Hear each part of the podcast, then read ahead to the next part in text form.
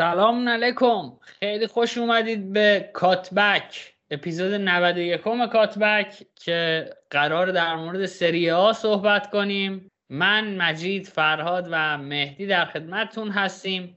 در مورد دو سه تا تیم می‌خوایم حرف بزنیم. خیلی سعی می‌کنیم اپیزود جمع و جوری باشه چون دقیقا الان که ما می‌خوایم شروع کنیم به ضبط کردن ساعت 8 و 31 دقیقه روز چهارشنبه است و همینطور که می‌دونید میلان و اینتر قرار بازی کنن. ما سعی می‌کنیم قضاوت کاملی در مورد این تیما نکنیم. یعنی یه جایی بذاریم که اگه امشب اتفاق خاصی افتاد شرمنده نشیم. خلاصه خیلی مخلصم. بریم با تیمی شروع کنیم که صدرنشینه اصلا. نو امتیاز گرفته و بوی بهار میاد انگار. سلام مهدی جان. در خدمتیم آقا. در مورد میلانتون صحبت کن برام سلام نوید جان.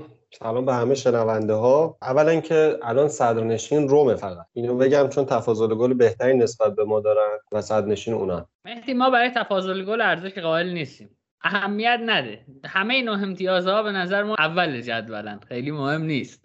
بسیار خوب. منم نظرم به نظر شما نزدیکتره. آره الان بوی بهار داره میاد یه مدتیه توی میلانو خیلی خوشحالیم. الانم که دو سه ساعت دیگه بازی اول چمپیونز لیگ میلان در برابر لیورپول تو آنفیلد بعد هفت سال خدا رحم کنه. ولی خب ما داریم بالاخره پیش میریم جلو و لازمه برای رشد این میدونا. شرایط میلان این فصل خوب شروع شده خدا رو شکر. و یه سری تغییرها رو توی سبک بازی تیم داریم می‌بینیم. یکی از مهمترین تغییراتی که توی این فصل به وضوح میشه دید اینه که دوتا fullback ما دیگه از اون حالت در اومده که کالابریا fullback support باشه و وایسه و فقط تئو بره و بیاد. الان ما شاهد نفوذهای زیادی از سمت کالابریا هستیم. بارها می‌بینیم که میاد پشت 18 حتی اقدام شوت زنی می‌کنه و روند رشدی که کلا بین جوانترهای میلان میشه دید خیلی امیدوار کننده است. توی این فصل الان به وضوح میشه دید که تونالی کالابریا براهیم که قشنگ داره از بازیش لذت می‌بره و زیر بار اون مسئولیتی که شماره ده میلان به دوشش می‌ذاره له نشده.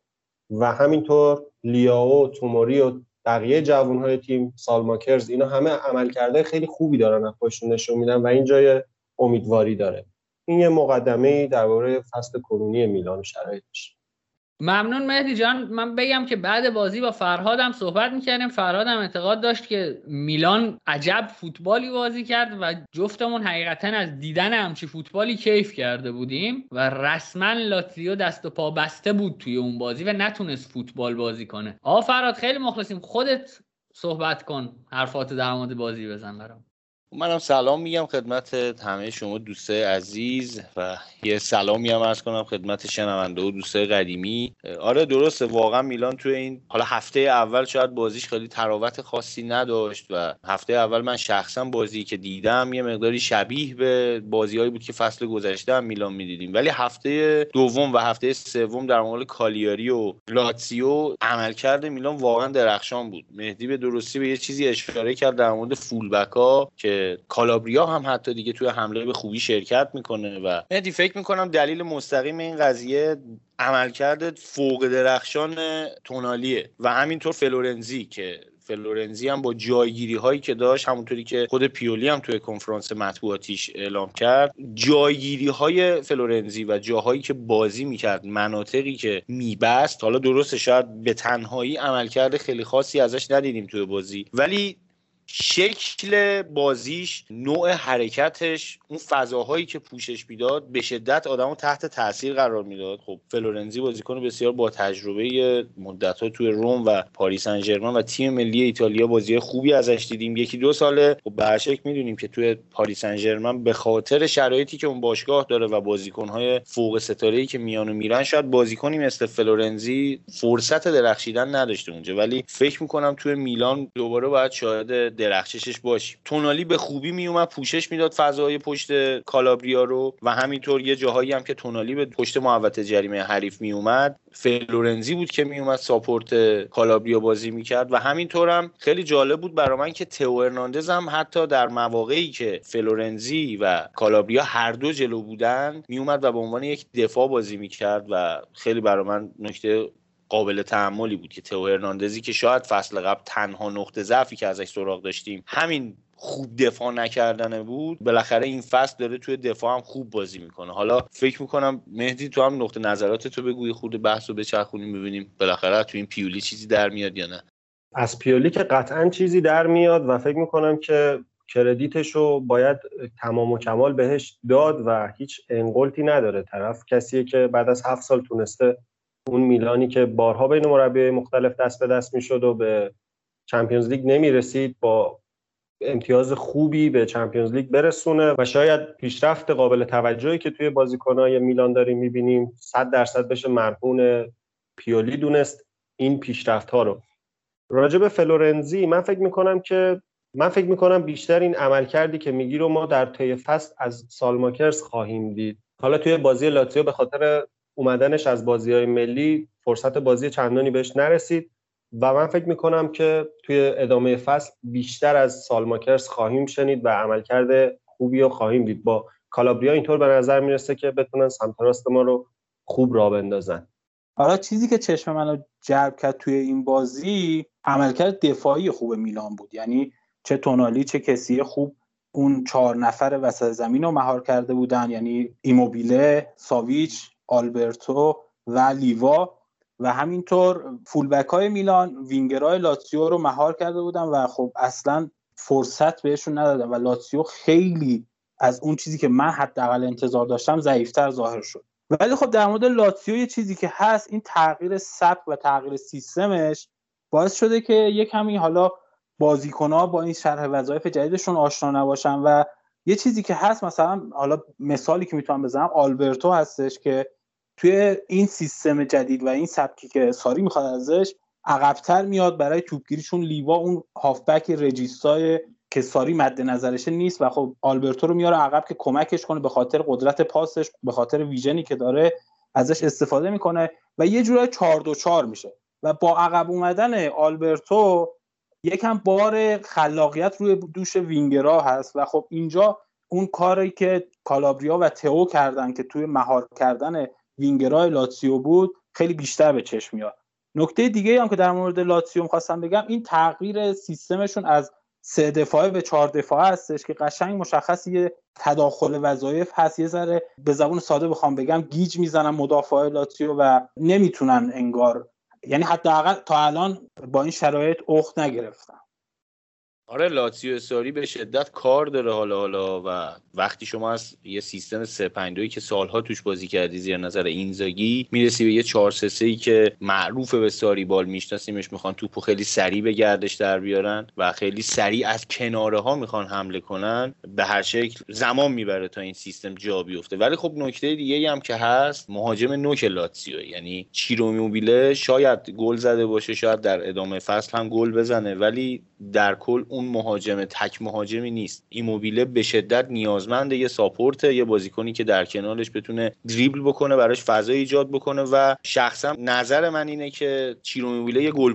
به تمام معناست. یعنی تو box بسیار بازیکن خطرناکیه ولی به شرطی که مقداری فضا در اختیارش باشه و توپ در شرایطی بهش برسه که تحت فشار نباشه. و این بازیکن وقتی بین مدافع حریف تک و تنها تحت فشار قرار می‌گیره به خصوص همونطوری که مجید اشاره کرد لوئیز آلبرتو هم مجبوره از عقبتر بازی رو شروع بکنه و دیرتر می‌تونه بهش اضافه بشه بالاخره یه خرده کارو سخت می‌کنه برای این مهاجم. و خب نکته دیگه هم که یه مقداری تو ذوق می‌زنه تو لاتزیو ساری فعلا وینگرها هستن و کیفیت وینگرها. خب وقتی شما یه سیستمی داری که کاملا بر پایه وینگرها و fullback ها ساخته شده و قراره که اونها بار خلاقیت و حمله تیمت رو به دوش بکشن بازیکنی مثل پدرو شاید بازیکن خیلی خوبی باشه ولی واقعا فکر نمی کنم یک فصل شما بتونی انتظار داشته باشی که پدرو همه بازی ها فوق العاده باشه. یا فیلیپ اندرسونی که یه رفت و برگشت داشته به وست‌هم. بی‌شک اونم فکر نمی کنم خیلی بتونه حالا حالا ها جا بیفته. و یه جورایی شاید دوران فیلیپ اندرسون فکر نمی کنم تکرار بشه. ولی به هر شکل خب ساری هم مربی بزرگیه. ولی واقعا اجازه بدین این این برنامه حداقل این اپیزود این کردیت رو به میلان بدیم که واقعا عملکرد درخشانی داشت و هم هافبک ها هم وینگر ها هم فولبک های میلان به خوبی بازی رو بستن و مسیر بازی ساریبال لاتزیو رو بستن. فکر می‌کنم اون شکل بازی که مد نظر ساری بود به هیچ وجه تو این بازی شکل نگرفت. حتی اشاره بکنیم به اینکه میلان می‌تونست با نتیجه خیلی بهتری هم این بازی رو ببره. اگه اون پنالتی گل می‌شد شاید خیلی زودتر اینا به گل دوم اگه می‌رسیدن نتیجه خیلی برای لاتزیو فاجعه بارتر می‌شد. دمت گرم فرهاد من یه نکته بگم در مورد اینکه گفتید گفتیم در واقع نذاشت میلان لاتزیو بازی خودش رو یا بازی ساری رو در واقع انجام بده. کسی که در موردش حالا من هرچی هم میخوندم کمتر صحبت می‌شد آنته ربیچ بود توی این بازی که با کلاس ترین عملکردی که من تا حالا از ربیچ دیده بودم رو توی این بازی دیدم. ببینید توی این بازی ربیچ دو تا پاس گل داده xA یک و نیم زده که XA ربیچ در این بازی از مجموع XA تمامی بازیکنان سری آ بجز تمی ابراهام در همه بازی ها بیشتر بوده. هفت تا key pass داده ربیچ مهمترین بازیکن در پرس میلان بود. 13 پرس توی یک سوم تهاجمی خودشون و 14 پرس توی یک سوم میانی زمین انجام داده و موقعی این عمل کرده ربیچ بیشتر باعث میشه که آدم ذوق کنه که یه ترکیبی می‌بینی از ساپورت براهیم روی ربیچ. یعنی ربیچ یا پرس مستقیم می‌کرد روی توپ و گزینه های پاس توسط براهیم بسته می‌شد. یه گزینه پاس توسط براهیم بسته می‌شد. یا ربیچ به صورت شادو پرس اقدام به پرس می‌کرد و باز براهیم یه گزینه دیگر رو میبست و یه بازیکن دیگه فشار مستقیم رو میذاشت. به نظر من میگم واقعا میلان بی‌نظیر بود توی این بازی. مدت ها بود من فوتبال به این خوبی توی سری ها ندیده بودم حقیقتا. فوتبالی که این معلفه ها رو داشته باشه یعنی توی هر چهار فاز بدون پرس از بالا انجام بدن برای تک تک فازها پلن مشخص وجود داشته باشه و من حقیقتا لذت بردم از بازی میلان. مهمتر از همه این صحبت ها نبید اینه که میلان خیلی نترس بازی کرد. یعنی حداقلش اینه که من فکر می‌کنم هر تیم دیگه ای بود یا حتی اگه میلان فصل پیش هم اگر بود از اسم این لاتسیو و عمل کردی که توی دوتا بازی اولش داشت یه مقداری میترسید و سعی می‌کرد یه مقداری بازی از عقبتر شروع کنه. ولی به محض اینکه بازی شروع شد میلان فشار رو وارد کرد. در مورد ربیچ هم نوید یه چیز دیگه من اضافه بکنم به صحبت های شما اینکه چقدر این بازیکن داینامیکه. به قول خدا بیامرز. و خیلی برای من جالب بود که ببینیم هم در نقش وینگر این بازی بازی کرد هم به عنوان یه مهاجم سایه بازی می‌کرد و هم به عنوان یه مهاجم نوک اولش بازی شروع کرد. و با اینکه می‌دونیم لیاو بازیکنیه که خیلی بازیکن متمرکزی نیست و بیشتر یه بازیکن ریبل زنه چقدر خوب فضا براش ایجاد کرد و یه جورایی میشه گفت کردیت گل لیاو رو باید داد به ربیچ به نظر من که انقدر خوب براش فضا سازی کرد و تونست یه گل براش مهیا بکنه اونم یه گل بزنه. یه نکته راجع به بازی میلان می‌خواستم بگم اینه که کاری که خیلی به وضوح می‌شد دید که میلان کرده اینه که بین وینگر و فولبک های لاتسیو فاصله انداخته.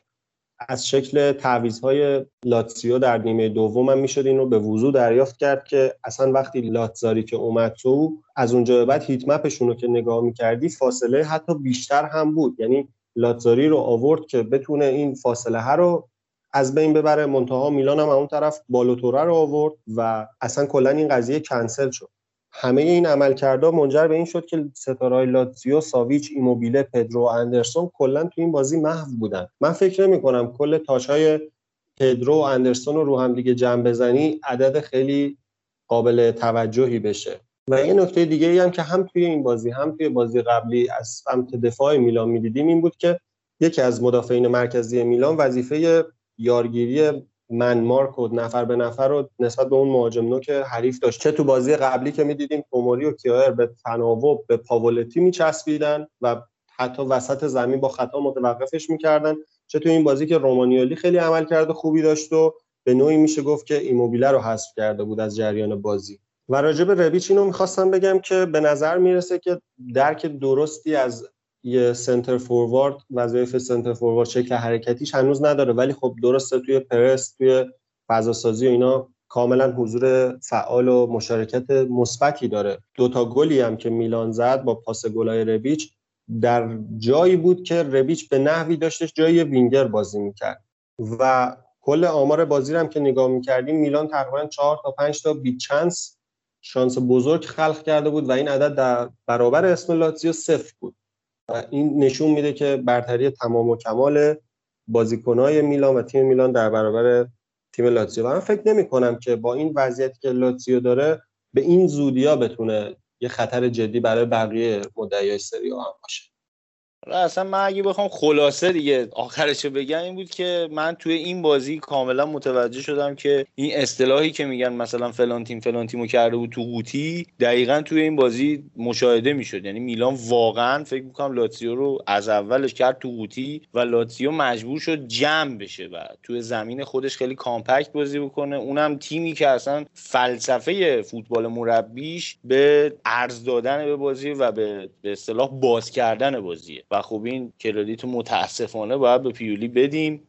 با اینکه من اصلا از خودش خوشم نمیاد و اصلا خاطرات خوبی ازش ندارم واقعا به نظر می‌رسه که توی میلان به یه ساختار درستی رسیده و کاملا تونسته ایدهاش رو جا بندازه و مهمتر از همه ساپورت خیلی خوبی هم از رخکن داره و بازم من توی این اپیزودم دلم می‌خواد اینو اشاره بکنم بهش که واقعا از عملکرد مالدینی هم نباید چشم پوشی کرد که همون تیم رو چقدر خوب تونست بعد از اینکه دوتا بازیکن مهمشه از دست رفت خیلی خوب تونست دوباره جاشون رو پر بکنه و به قولی خیلی راحت هم رسانه ها رو مدیریت کرد و فشار رو روی تیم برداشت. خیلی عملکرد بزرگی بود. تو کادر مدیریت و کادر فنی میلان یه نقطه به وضوح به چشم می‌رسه. اینه که به هیچ عنوان هیچ کدوم از این افراد دلشون نمی‌خواد خودشون رو به عنوان ستاره این تیم معرفی بکنن و کاملا به کار گروهی ظاهرا اعتقاد دارن. چیزی که حالا فکر می‌کنم جلوتر در مورد اینتر بهش برسیم که یه مقداری به نظر می‌رسه که داره کم کم این برعکس این قضایی تو اینتر اتفاق میفته حداقل از سمت یه سری بازیکن‌ها حالا جلوتر بهش اشاره خواهیم کرد.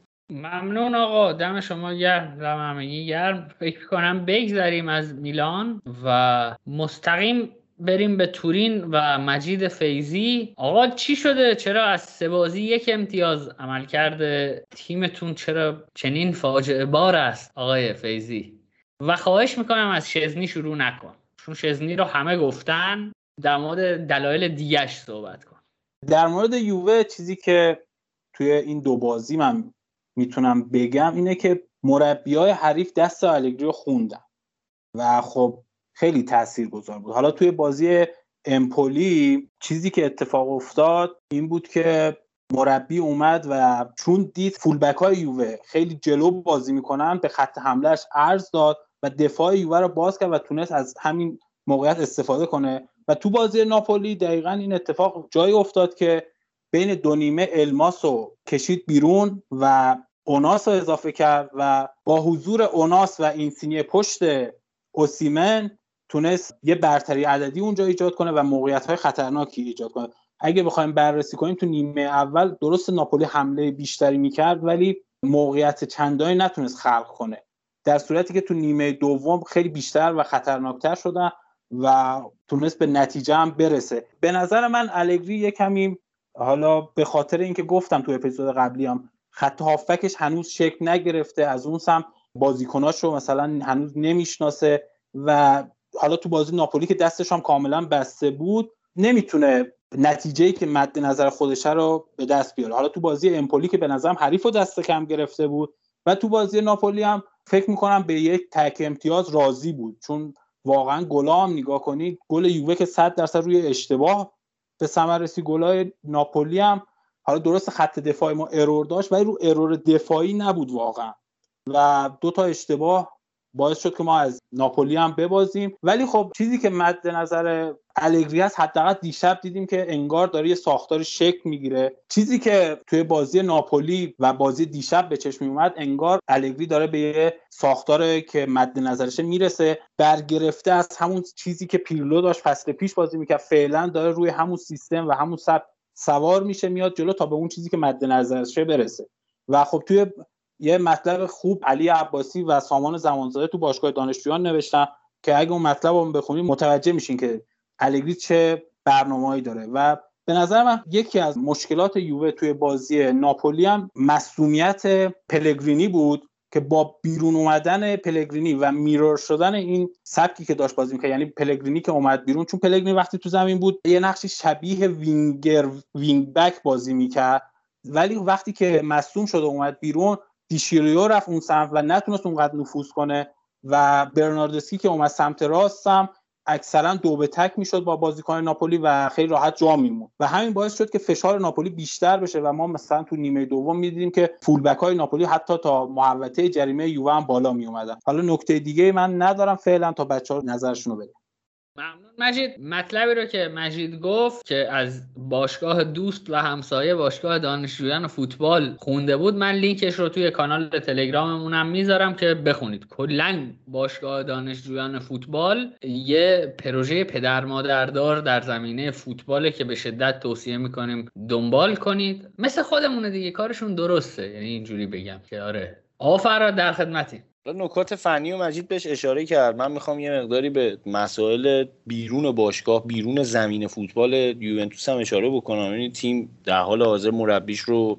تازه عوض کرده. یکی از اسطوره هاش به اسم بوفون دوباره این تیم جدا شده. دیبالا تمدید قراردادش هنوز معلوم نیست. یه فوج مصدوم و محروم و اینا داره. یه سری بازیکن ها رفتن امریکای جنوبی بازی کردن. بعد نمی‌دونم نمی‌تونم بیان مثلا بازیکن خستن نمی‌دونم. از این مشکلات وجود داره و یکی دیگه از اون مشکلات مهم روحی روانی فکر می‌کنم رفتن رونالدو شوکی که رفتن رونالدو حالا شاید خیلیا بگن که سورپرایز نشده باشگاه ولی بالاخره بازیکن ها یه اتکایی داشتن به یه بازیکن فوق ستاره گلزن حداقل حتی اگر عملکرد خوبی هم بگیم نداشته که به نظر من داشته می‌تونیم به این اشاره بکنیم که رونالدو از نظر روحی روانی روی تیم ها یه همچین تأثیری می‌ذاره. روی هم تیمیاش یه همچین تأثیری می‌ذاره که بالاخره بازیکنی هست که از تک فرصت ها از کوچکترین موقعیت ها بتونه برای ما امتیاز رو جمع بکنه و به اصطلاح گلزنی بکنه. و خب رفتن رونالدو هم فکر می‌کنم برای یوونتوس یه مقداری باعث همچین قضیه بشه که بازیکنها یه مقداری هنوز نتونستن خودشون رو پیدا بکنن و آلگری هم خب بالاخره تازه اومده دیگه. باید یه مقداری بیشتر با این تیم کار بکنه. ضمن اینکه می‌دونیم آلگری هم یه مربی با یه خصوصیت اخلاقی خاصیه با یکی که خوب نباشه هیچ کاریش نمیشه کرد. با بونوچی می‌دونیم که خوب نیست و مسلما رفاقت خاصی بین این دوتا شکل نمی‌گیره. حالا هر جوری ببینیم بازی ها رو قطعا پشت پرده اتفاقات دیگه هم میفته یکی دیگه از این اتفاقاتی هم که توی باشگاه افتاده رفتن پاراتیچیه و مدیر ورزشی باشگاه هم عوض شده و کلا باشگاه یه جورایی ساختارش در حال تغییره. و یه چیز دیگه هم که باید بهش اشاره بکنیم در مورد یوونتوس فکر می‌کنم مربی هایی که اومدن و رفتن نشون دهنده عدم تمرکز روی یه سبک فوتباله و عدم تمرکز روی یه پروژه خاصه یا حتی شاید نداشتن یه پروژه درست حسابی که یه مربی اومده سیستمش 442 بوده یه مربی اومده سیستمش 4231 بوده یه مربی اومده سه دفاعه بازی کرده یه مربی با فلسفه 433 اومده مجبور شده در طول فصل هزار بار عوض بکنه. بازیکنی که تازه گرفتن مکنی. اول فصل معلوم نبود که میمونه می‌خواستن بفروشنش و هزار یک اتفاقات از این دست فکر می‌کنم یوونتوس نیاز به یه ثباتی داره. حالا هم در زمینه مربی هم در زمینه پروژه. که اصلا ببینیم پروژه این باشگاه چیه می‌خوان چه جور بازیکنای جذب بکنن و خب یه مقداری نگران کننده بود. حالا نمی‌دونم چقدر این اخبار صحت داشت ولی من میخوندم که اول فصل توی فصل نقل و انتقالات اواخر فصل به اواخر فصل نقل و انتقالات اینا دنبال ایکاردی هم بودن که بتونن ایکاردی رو به تیم اضافه بکنن. یعنی این نشون دهنده اینه که باشگاه برنامه خاصی برای یک بازیکن خاص نداره و فلسفه های مقداری متفاوته. یعنی فکر می‌کنم اینکه یه دونه از گزینه های مد نظرت مویسکین باشه یه دونه دیگهش ایکاردی یه خورده متناقضه. دوتا بازیکن با سبکای مختلف. نشون نمیده که این تیم قراره چی کار بکنه. به هر شکل یه بیشتر و منتظر بمونیم ببینیم یوونتوس چجوری خودش رو پیدا می‌کنه. توی بازی لیگ قهرمانان هم فکر می‌کنم خب چالش خیلی بزرگی نبود مالمو براشون. البته شاید امپولی هم به هیچ عنوان چالش بزرگی نباشه ولی بالاخره تیم های سری آ یه مقداری شناخت بهتری دارن از یوونتوس و شاید راحت تر می‌دونن از کجا باید به این تیم ضربه بزنن. مالمو واقعا تیم اونقدر درسته توی لیگ قهرمانان داره بازی می‌کنه ولی واقعا پتانسیل فکر می‌کنم اینو نداشت که بخواد یقه یوونتوس رو بگیره. در کل این تیم حالا حالاها کار داره. یعنی من فکر می‌کنم در نهایت این فصل شاید با, هم با این چیزی که داریم می‌بینیم خیلی گزینه قهرمانی نباشن. شاید بخوان قهرمانی رو به چالش بکشن ولی یه مقداری کار سخته. بخصوص اینکه واقعا تیم های یقه خیلی زیاد شده. یعنی هر هر کدومو نگاه می‌کنی اپیزود قبلا فکر می‌کنم اشاره کردیم و مهدی ما هر دفعه برنامه بازی ها رو نگاه می‌کنیم بازی ساده توش پیدا نمیشه. یه موقعی مثلا 4 5 سال پیش نگاه می‌کردیم می‌گفتیم خب مثلا چهار تا بازی سخت داریم تونل وحشت بعد 7 تا بازی حداقل رو کاغذ آسون. الان رو کاغذ آسون هم یه دونه سالرنیتاناس فقط. فکر می‌کنم خیلی نباید امید داشت که حتما میریم این تیم امتیاز رو می‌گیریم. راجب بازی یوونتوس با امپولی من می‌خواستم یه نکته بگم که فردای رفتن رونالدو بود و به وضوح می‌شد دید که تیمه یه مقدار داره گیج می‌زنه. حالا این گیج زدن به خاطر نبودن رونالدو یا به خاطر اینکه شرح وظایفی که مربی از بازیکنان می‌خواد هنوز توی ذهنشون جا نیافتاده این برای من روشن نیست. توی بازی با امپولی چیزی که خیلی مشخص بود این بود که تیمه داشت گیج می‌زد نسبت به نبودن رونالدو. حالا این می‌تونه به خاطر شوک حاصل از رفتنش باشه یا اینکه اصلا ربطی به اون نداشته باشه و به خاطر این باشه که هنوز اون شرح وظایفی که مربی ازشون می‌خواد تو ذهنشون جان نیفتاده. اما به هر ترتیب چیزی که تو بازی با امپولی خیلی مشهود بود ارسال های بی هدف از دو سمت یوونتوس بود برای کسی که اونجا نبود هد بزنه. یعنی نه دیبالا نه کیزا کسایی نیستن که بتونن هد بزنن. و فکر می‌کنم یک مقدار گیج بازی کرد. علاوه بر اینا میشه به نقش دنیلو هم اشاره کرد که با وجود اینکه لوکاتلی کسی که به عنوان یه رجیستر تخصصی برای باشگاه یوونتوس خریداری شده اما به دلیلی که شاید بشه گفت به خاطر اینه که هنوز با تیم اونقدر تمرین نکرده هنوز مربی ازش مطمئن نیست ترجیح داد دنیلوی که اصلا پستش رجیستر نیست و توی اون پست به گماره اما لوکاتلی نباشه که خود دنیلو هم جاگیری های نچندان درستی داشت. به خصوص فکر می‌کنم توی صحنه گلی که از امپولی خوردن دنیلو حرکت اروری داشتش در واقع. اما باز میشه به این امیدوار بود که با توجه به اون سابقه که از الگری سراغ داریم اینطور نخواهد موند. یعنی دل، دلخوش به این مقدار نباید باشیم و تیم جمع خواهد شد. اون عمل کرده خوبی که از تیم الگری سراغ داریم در ادامه فصل فکر می‌کنم که بالاخره رو خواهد داد. ببین نکته ای که حالا در مورد صحبت های فرهاد میشه گفت مخصوصا در بخش مدیریت و پروژه‌ای که مطرح شد چیزی که به نظر من توی یوونتوس حداقل این شکلی به چشم می اومد این بود که آنیلی دنبال این بود که یه بازی تماشاگر پسند با سبک مالکانه و موقعیت های زیاد از سمت یوونتوس مثلا به تماشاگرها ارائه بده.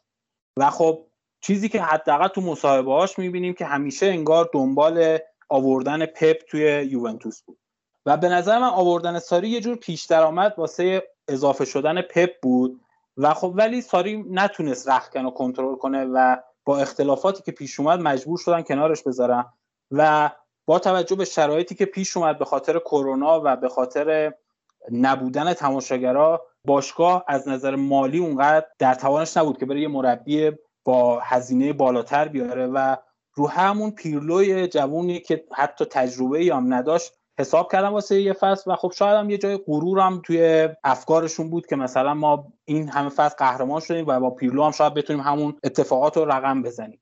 ولی نکته که هست با پیرلو نتونست اون پروژه ادامه پیدا کنه و در میانه همون فصل هم پپ قراردادش رو تمدید کرد و همین باعث شد که اصلا تمام برنامه هایی که آنیلی داشت روی هوا بره. و از سمتی در همین تابستون یعنی ابتدای همین تابستونی که وارد پنجره نقل و انتقالات شدیم یه سری شاید بگم دستورهایی از بالا از سمت الکام به آنیلی بود و یه جور اضافه شدن آریوابنه انگار محدود کردن آنیلیه که حداقل یه شخصی باشه که باید بهش جواب بده. و نکته دیگه ای هم که هست اینه که وقتی که این پروژه ادامه ای نداشت یعنی با تمدید پپ دیگه ادامه ای نداشت که مسیرش رو پیش ببره و خب در این بیان باید اینم اشاره کنم که ضررهای مالی که یووه به خاطر این یکی دو فصل درگیر شد باعث شد که برن سراغ یه گزینه که قابل اتکاتر یه حداقل هایی رو برات میاره. و خب اضافه شدن الگری من این شکلی می‌بینم.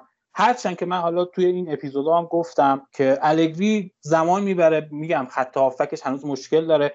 ما رهبری توی خط هافکمون توی بازی امپولی حداقل نداشتیم. ولی خب توی بازی ناپولی این اتفاق افتاد. ولی بازم میگم به خاطر حالا بازی های ملی به خاطر بسته بودن دستش اونم انگار نتونست تغییر بزرگی ایجاد کنه. و به نظرم رو قلتک میفته و زمان می‌بره. حالا در ادامه فصل دوباره شاید در مورد یوونتوس که بخوایم حرف بزنیم این مباحث رو دوباره باز کنم.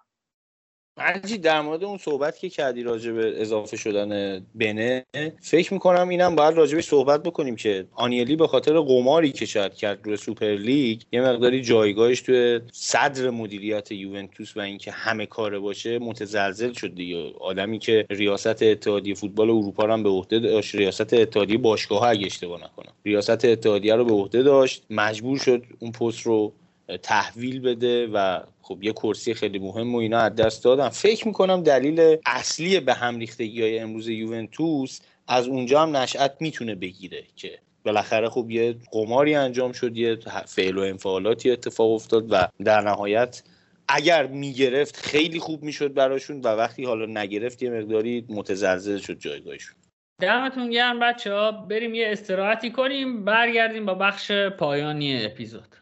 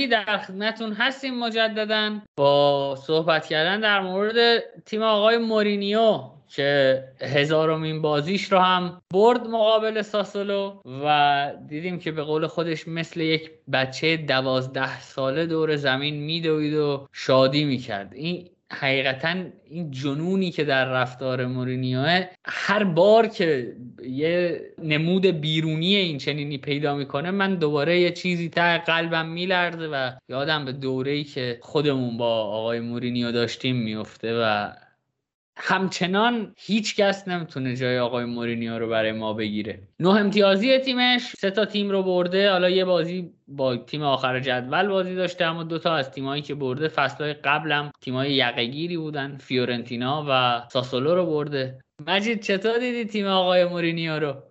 تیم آقای مورینیو یه سری خصوصیاتی داره که با اضافه شدن مورینیو تو این تیم داریم می‌بینیم. یکیش جنگندگی بازیکناست. یعنی تیمی که پارسال مثلا می‌دیدیم واقعا از نظر جنگندگی یه سری ضعفا داشت و مخصوصا تو کارهای دفاعی خیلی اشتباه می‌کردن. نکته دیگه در مورد مورینیو و تیم شهر روم اینه که همواره سعی می‌کنه یه بازیکن توی محوطه جریمه داشته باشه و این خیلی برای من جالب بود. مخصوصا تو بازی سالرونیتانا یه صحنه اتفاق افتاد اگه بریم ببینیم. واقعا عجیبه. جایی که آبراهام برای کمک به میخیتاریان به سمت چپ میاد و ماتیاس وینا خودش رو به خط حمله اضافه می‌کنه و داخل محوطه قرار می‌گیره. خیلی عجیب بود که یه مدافع انقدر نفوذ می‌کنه و اونجا قرار می‌گیره و این از تفکرات مورینیو به نظرم میاد که همواره دوست داره که یه بازیکن تو محوطه جریمه داشته باشه. نکته ای که حالا در مورد بازی روم و ساسولو هست میشه بهش اشاره کرد اینه که یکم line دفاعی روم بالا بازی می‌کرد و این یکم عجیب بود. به خاطر اینکه بازیکنهای مرکزی یعنی مانچینی و ایبانیز خیلی نزدیک به هم بازی می‌کردن و فولبک ها هم خیلی باز می‌شدن و یه فضای خیلی زیادی ایجاد می‌شد برای ساسولو و وینگرا و مهاجمای این تیم که تو بازی ترنزیشن ها واقعا خیلی خطرناک می‌شد. یه مشکل دیگه هم که از نظر دفاعی به نظرم روم داره اینه که وقتی که تو حالت دفاعی قرار می‌گیرن خیلی جمع میشن و خیلی فضای زیادی رو به حریف میدن که سر گلم ما اینو دیدیم که تقریبا یه فضای خیلی زیادی و براردی داشت برای پاس دادن. ولی خب واقعا میگم روم عقب نشینی نمی‌کنه خیلی جنگنده داره بازی می‌کنه. یه مثلا باگ هایی داره. مثلا تو همین بازی پلگرینی خیلی خودخواه بود. البته میشه گفت به خاطر اینکه توی جلوی تیم سابقش قرار گرفته یه انگیزه بیشتری داره. ولی خب خیلی موقعیت ها رو به خاطر همین خودخواهی از دست دادن. و مجید بذار و نگه دار در واقع. تا من یه نکته بگم که بعد برگردیم ادامه نکات شما رو بشنویم. اون چیزی که کلا در فوتبال مورینیو برای من جذاب بود توی روم داره یه نمود دوباره پیدا می‌کنه. اینکه آقا این تیم در لحظه قدر می‌دونه یعنی مستقیم بازی می‌کنه و لحظه ای اون کاری که باید انجام بده رو انجام میده. نمودش توی دیتا چیه؟ این که مثلا شما شاخص های پاس ها رو که نگاه می‌کنی تیم مورینیو از نظر تعداد پاس هیچ وقت توی تیمای تاپ نیست. ولی همین الان اگر نگاه کنیم از نظر کی پاس روم بهترین تیم سری آ که با چهل و سه key pass و از نظر ای اولین تیم 5 و 6 دهم xA ساخته. یعنی پاس ها پتانسیل تبدیل شدن به پاس گل بیشتر بوده. و یه نکته دیگه دو تا بازیکن یعنی دو تا از سه تا بازیکن صدرنشین در این پارامتر xA هم بازیکن های روم هستن که تامی ابراهامه که دقیقا داره حالا با یه تفاوت های ریزی هریکین تاتنهام رو بازسازی می‌کنه برای تیم آقای مورینیو و پلگرینی که اونم نظیر بوده. یعنی شاید کلمه درستی نباشه اما تیم مورینیو در لحظه ای که باید لاس نمی‌زنه با توپ. یعنی ارسال به محوطه جریمه ارسال کیپاس و شوت. و این مهمترین ویژگیه که من رو با تمام انتقاداتی که به بخشی از فوتبال آقای مورینیو دارم شیفته این سبک بازی می‌کنه. نوید این خصوصیت مورینیو دیگه. یعنی سالهاست فکر می‌کنم اینو داره. حالا تو به هریکین اشاره کردی. من دلم می‌خواد به دیگو میلیتو اشاره بکنم که دیگو میلیتو هم مثل یه مار خیلی ساکت خیلی ریز لای مدافع های حریف می‌رفت جاگیری می‌کرد و در لحظه کوچکترین موقعیتی که دستش می‌رسید توپو تبدیل به گل می‌کرد. و من فکر می‌کنم درخشان ترین عملکردی که مورینیو توی career فوتبالیش داشته حالا شاید پورتو خیلی اونقدر آنالیز نشده یا خود ما خیلی آنالیزش نکردیم خیلی دقت نکردیم توی بازیش اون زمان. ولی واقعا درخشان ترین عملکردی که من یادم میاد از مورینیو تو پورتو میگم بازی یه سری خصوصیاتی داشت که یکی از اون عوامل ناشناخته بودن. ناشناخته بودن پورتو برای خیلی از رقبا تو اروپا ابزاری بود که مورینیو ازش استفاده کرد. ولی به گفته خودش اومد به فوتبال ایتالیا و تو اینتر اتفاقی که برای مورینیو افتاد هم اینتر هم تیم فوتبال اینتر هم مورینیو با همدیگه پیشرفت کردن. یعنی مورینیو اومد یه سری چیزها یاد گرفت و با خودش برد و یه سری چیزها به اینتر داد ولی متاسفانه اون چیزها رو هم انگار با خودش برد. متاسفانه مورینیو چیزی که به یه تیمی میده رو جا نمی‌ذاره اونجا. و با خودش می‌بره. در حقیقت می‌تونم بگم مورینیو تأثیری که روی تیم می‌ذاره مربی بعدی که میاد هیچ میراثی از مورینیو نداره بجز یه سری بازیکنی که با اون سبک عادت کردن و در حقیقت میشه گفت مربی بعدی اگر یه مقداری از نظر experience کوچیکتر باشه حاضر نیستن کاری که برای مورینیو کردن رو برای اونا انجام بدن. و توی روم در حال حاضر من فکر می‌کنم خیلی زوده برای قضاوت. شخصا اگه یادت باشه اول فصل هم که با هم صحبت می‌کردیم من و تو جزء آدمایی بودیم که معتقد بودیم مورینیو توی روم دوباره به جایگاه خوبی برمیگرده و توی روم قرار نتایج خیلی بهتری بگیره از دو تا تجربه قبلیش. ولی خب هنوزم خیلی کار داره باید با رقبای خیلی قدرتمندتر بازی بکنه و یه اتفاقی که توی روم افتاده حضور سه تا مهاجم خوبه. مایورال تامی آبراهام و شومورودوف که این فصل اضافه شدن دوتاشون و خب جفتشون هم بازیکنهای خیلی قابلی هم به خصوص تامی آبراهام که خب از یکی از بهترین آکادمی های فوتبال اروپا امروز حداقل یکی از بهترین آکادمی های فوتبال اروپا داره میاد و بالاخره بازیکن قابلی خیلی هم جوونه و الان فرصت یادگیری هم داره. و فکر می‌کنم حالا حالا باید مورینیو رو این تیم کار بکنه و کار سختیه که این تیم رو بخواد رو همین فرم نگه داره. این بزرگترین چالش مورینیو خواهد بود. ولی خب خوبیش اینه که بازیکنهایی که در اختیار داره هیچ کدومشون بازیکنی نیستن که اگر بهشون بگه مثلا فلان عمل کرده توی بازی داشته باشید بگن که نه مثلا من دوست دارم آزادتر بازی بکنم. اتفاقاتی که توی منچستر و چلسی براش افتاده یا حتی تاتنهام یه برهه کوتاهی با یه سری بازیکنها به مشکل خورد. و خب توی روم قطعا همچین بازیکنایی وجود ندارن بازیکنایی که دستمزد آنچنانی بگیرن. هر هفته عکسشون روی جلد مجله ها باشه این همه راجع‌بهشون مقاله نوشته بشه و تعریف بشه. توی خیلی کمتر این اتفاق و مورینیو حداقل از این نظر می‌تونه کنترل خیلی بهتری روی بازیکناش داشته باشه. شخصا امیدوارم که مورینیو عملکرد خوبی داشته باشه سوای اینکه رقیب مستقیممونه. ولی خب اینم جزء اون اتفاقاتیه که این فصل سری رو خیلی ناجورتر می‌کنه. خب حالا شما هریکین و میلیتو رو گفتید. من می‌خواستم به دروگبا اشاره کنم که شاید بهترین مهاجمیه که زیر دست مورینیو کار کرده و داشتتش مورینیو عملکردش فوقالعاده بوده. یعنی کلا یکی از تخصصهای مورینیو آتیش زدن اون مهاجم نوکیه که زیر دستش داره کار می‌کنه. و با توجه به اون استعداد و اون پتانسیلی که توی تامی آبراهام ما داریم می‌بینیم این باعث میشه که روم امسال خیلی بد کوفتی حداقل برای من باشه. و من فکر می‌کنم که باید حسابی ازش بترسیم. من خودم شخصا فکر می‌کنم که بیشتر از یوونتوس و اینتر این فصل باید حواس همه تیم‌ها به روم باشه. ممنون مهدی. من در مورد حرفای فرهاد یه چیزی بگم که به نظرم زیباترین رئال مادرید تاریخ رئال مادرید مورینیو بود با فاصله. شاید به این دلیله که من کلا به رئال علاقه ای ندارم اما واقعا فوتبالی که رئال مورینیو هم ارائه می‌داد فوتبال عجیب و غریب و دوست داشتنی بود. و بریم سراغ مجید. منم با یه و همچین تعلیق دار تموم کردم صحبتم و مجید و ما جویدیم ستایی بریم سراغ مجید. مجید وش بگه و صحبت در مورد روم رو هم تموم کنیم. من و فراد یه سه چهار دقیقه قور بزنیم و ببندیم پرونده اپیزود رو. چیزی که در ادامه می‌خواستم بگم این بود که یه شاخصه ای که حداقل تو این فصل به تیم مورینیو اضافه شده اینه که نسبت به فصل گذشته. فصل گذشته ما اگه مثلا اسپیناتزولا رو تو حالت دفاعی می‌دیدیم هیچ ساپورتی روش نبود. ولی این فصل قشنگ می‌بینیم که وینگرای روم عقب میان و کمک می‌کنن به خط دفاع. و نکته آخری که می‌خواستم بهش اشاره کنم عملکرد خوب کریستانته است. و چیزی که واقعا نسبت به فصل گذشته در این بازیکن می‌بینم قدرت رهبری بیشتره و اعتماد به نفس بالاتریه.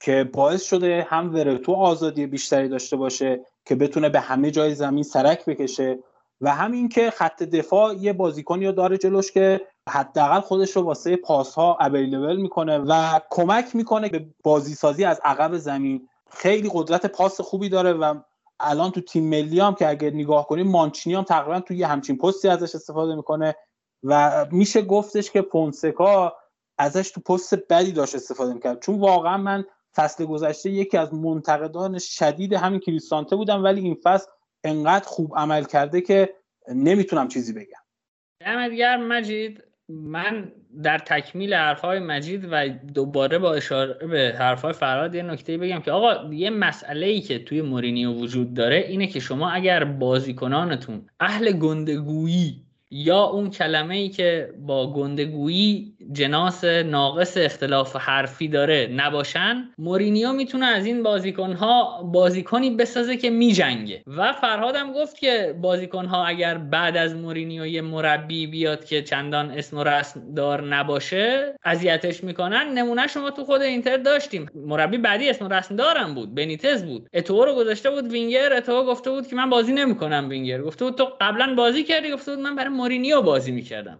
و تو که من wing بازی نمی‌کنم. یعنی چنین رویکردی وجود داره و منم من امیدوارم. پیش بینی حقیقتا نمی‌کنم ولی امیدوارم که مورینیو توی روم موفق باشه. به مسابه یکی از اعضای خانوادم من یادم رو دوست دارم. چیزی به ما داد که به نظرم هیچ کس دیگه ای نمی‌تونست این کار رو برای اینتر بکنه.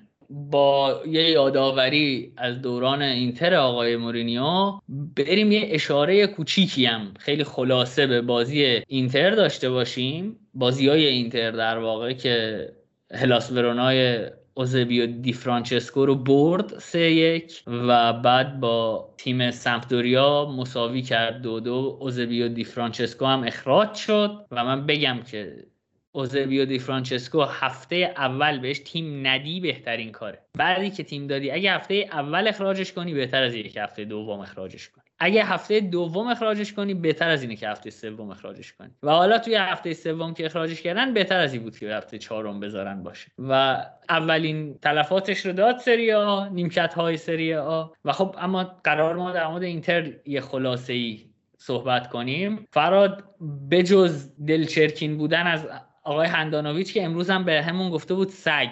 گفته بود همتون سگید. دیگه چی دیدی؟ چه نکته قابل توجهی توی تیم یا بازی اینتر دیدی؟ این همون چیزی بود که گفتم بهش اشاره خواهیم کرد. توی خب یه تیمی که انقدر هوادار داره و بالاخره زیر نظر کنته اومد بعد از مدت ها یوونتوس رو از کرسی قهرمانی کشید پایین. خیلی بده که یه دروازبانی که ما معتقدیم که دروازبانی که توی رخکن صرفا به خاطر اینکه ایکاردی شخصیت یاقی گونه ای از خودش نشون داد بازوبند رو به این تحویل دادن. چون فکر می‌کنم تنها بازیکنی بود که توی رخکن عضو گروه خاصی نشده بود. یا اگرم عضو گروه خاصی شده بود توی رخکن خیلی اسپالتی و اذیتش نکردن. فقط به این دلیل اومد کاپیتان شد. وگرنه من فکر می‌کنم بازیکن‌های بهتری هم بودن. حالا شاید هم نبودن. نمی‌دونم. ولی من فکر می‌کنم گزینه‌های بهتری هم وجود داشت. برای خب هندانویچ اومد کاپیتان شد و وقتی به عنوان یک کاپیتان خب خیلی ساده است. شما بعد اینکه بازی تموم میشه می‌تونی بری فیلم بازی خودتو ببینی و اون گل اولی که خوردی یا حتی گل دومی که خوردی می‌تونی خودت حداقل ببینی که آقا من روی ضربه هایی که به سمت دروازه اومده اصلا شیرجم نزدم. هیچ واکنشی نشون ندادم. مثل آواجور وایسادم نگاه کردم که یعنی اگه دروازه اینتر خالی هم بود خیلی تفاوتی نمی‌کنه اون دو تا توپ جفتش گل می‌شد. گل دیگه هم فکر نمی‌کنم میخوردیم. یعنی عمل کرده خیلی شاخصی نداشت. و این حساب میاد ازش انتقاد میشه و این دروازه به جای اینکه بیاد عذرخواهی بکنه عمل کردش رو بهتر بکنه خیلی مغرورانه میاد جواب میده که مثلا خب حالا سگا هم خیلی چیز می‌کنن سر صدا می‌کنن اتفاق خیلی بدیه تو اینتر امیدوارم مدیریت اینتر یه واکنش خیلی درستی به این قضیه نشون بده که این شیوع پیدا نکنه تو رخکن اینتر چون به شدت به نظر من این رخکن مستعد از دست در رفتن حالا امیدوارم ماروتا تجربهش خیلی خوب بتونه استفاده بکنه. اینزاگی بعید می‌دونم اونقدر مربی باشه که بتونه روی بازی کنه اون کنترل خاص رو داشته باشه. در کل عملکرد خیلی بدی داشت. اینتر بعد بازی نکرد واقعا نسبت به داشته هایی که در اختیار داشت. فکر می‌کنم خب بازیکن شاید مثلا 7 ده ساعت قبل از بازی رسیده به ایتالیا. نه تمرینی نه استراحت درست حسابی نه چیزی. اومده توی بازی شرکت کرده. دوبارم جلو افتادن. بازی بدی نبود. تنها بازیکنی که فکر می‌کنم توی این بازی برای خیلی خوب بود علیرغم اینکه خستم بود و شاید بعد از مانچینی هم یه تشکر کنیم که بازی آخر بهش استراحت داد. بارلا بود. که واقعا عملکرد خیره کننده و خوبی داشت. خیلی خوب بازی کرد بارلا. واقعا این اگر بتونه این ریتم همچنان حفظ بکنه که یه مقداری چند تا بازی گذشته سینوسی شده بود. ولی اگر این عملکرد رو حفظ بکنه می‌تونه واقعا تبدیل بشه یه سوپر استار امیدوارم این اتفاق براش بیفته. هنوز نشده. پتانسیل سوپر استار شدن رو داره ولی هنوز نشده. یه خورده کار داره. یه جاهای تصمیمای نادرستی می‌گیره ولی واقعا مثلا روی گل دوم اینتر اگه اشتباه نکنم بود که. توپ رسید دستش از بین سه تا بازیکن با قلدری و دیریبل هر جوری بود در رفت. واقعا عملکردش خوب بود. ولی خب متاسفانه روی اشتباهات فردی دروازه‌بان ما از دست دادیم. چیزهایی که با سختی به دست آورده بودیم و خیلی راحت از دست دادیم. و علا رقم این که دیاورسا تیمش خیلی تیم برتری نبود تو این بازی عمل کرده خیلی خاصی نداشت تونست یه امتیاز بگیره از اینتر. خیلی نوید برای من عجیب بود این عمل کردی که کاندروا داشت. این رفتارهایی که می‌کرد تو بازی خود انگار حاوی یه پیامی بود. راجع کاندروا تو نظرت چیه؟ من واقعا نمی‌تونم حرف بزنم در مورد این بچه. ناراحت فکر می‌کنم و نمی‌دونم چرا ناراحته. کنته اومد بسش به تخت ترکش داد. از یک آدم هروئینی تبدیلش کرد به یک کسی که توانایی دویدن و ضربه زدن به توپ داره. چون حقیقتا روزهای آخر قبل از کنته کاندروا توانایی ضربه زدن به توپ رو هم از دست داده بود. قول افشین قطبی میگم اینو چند بار گفتم در مورد نبی الله باقری ها می‌گفت ما بازیکنی داریم که ضربه زدن به توپ بلد نیست. یعنی پاس دادن نه. حتی بلد نیست به توپ ضربه بزنه. کاندروا هم به یه همچی چیزی تبدیل شده بود و توی سمتوریا هم حالا در کنار گوالیارلا بزرگ تیم دیگه. یعنی قابل فهمه به نظر من که این رفتاره از کجا میاد و امیدوارم دیگه کمتر چهرش رو ببینیم چهرش و حتی فوتبالش رو ببینیم. خب بچه ها اگر صحبتی ندارید ببندیم پرونده این اپیزود رو با ذکر این نکته که پس از آقای دی فرانچسکو سیمپلیچی هم مربی کالیاری هم اخراج شد و دو تا نیمکت سری آ خیلی زود تلفات دادن و حالا باید ببینیم در ادامه چه خواهد شد. دمتون گرم بچه ها که وقت گذاشتید اومدید. دم شما شنونده هم گرم که تا اینجا با ما بودید و شنیدید. ایشالله که بعد از چمپیونز لیگ ما مفصلتر در مورد سری ها حرف می‌زنیم. این فصل ما در مورد مسابقات چمپیونز لیگ هم سعی می‌کنیم اپیزود داشته باشیم. حالا هر موقعی که وقت اجازه بده توان باشه عمر کفاف بده توی این وضعیت سعی می‌کنیم که اپیزود در مورد بازی Champions League هم داشته باشیم. بازم دمتون گرم. من فقط قبل اینکه بریم سراغ نکات همیشگی من این نکته رو بگم که شماره چهارم مجله Cutback هم منتشر شد. می‌تونید از سایت سسوت اسپورت بخرید و بخوانید. این بخش غیر رایگان محتوای ماست و لینک سایت سسوت اسپورت و لینک خرید مجله هم توی توضیحات اپیزود هست. ما یک کار جدیدم راه انداختیم به نام سسوت آرت که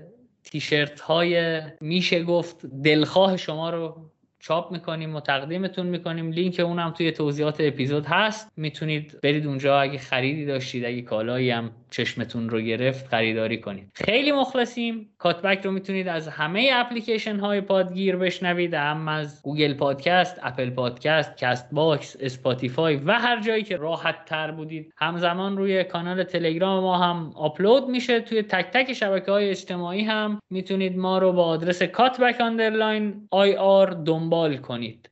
و من همیشه میگم که بیرحمانه ما رو نقد کنید تا ما هم بیرحمانه جواب بدیم. این تیکه بیرحمانه جواب بدیم خیلی جدیه. ما واقعا بیرحمانه جواب میدیم اگه بیرحمانه نقد کنید. و اینکه مواظب خودتون و عزیزانتون باشید. خیلی مخلصیم. خدا نگهدار.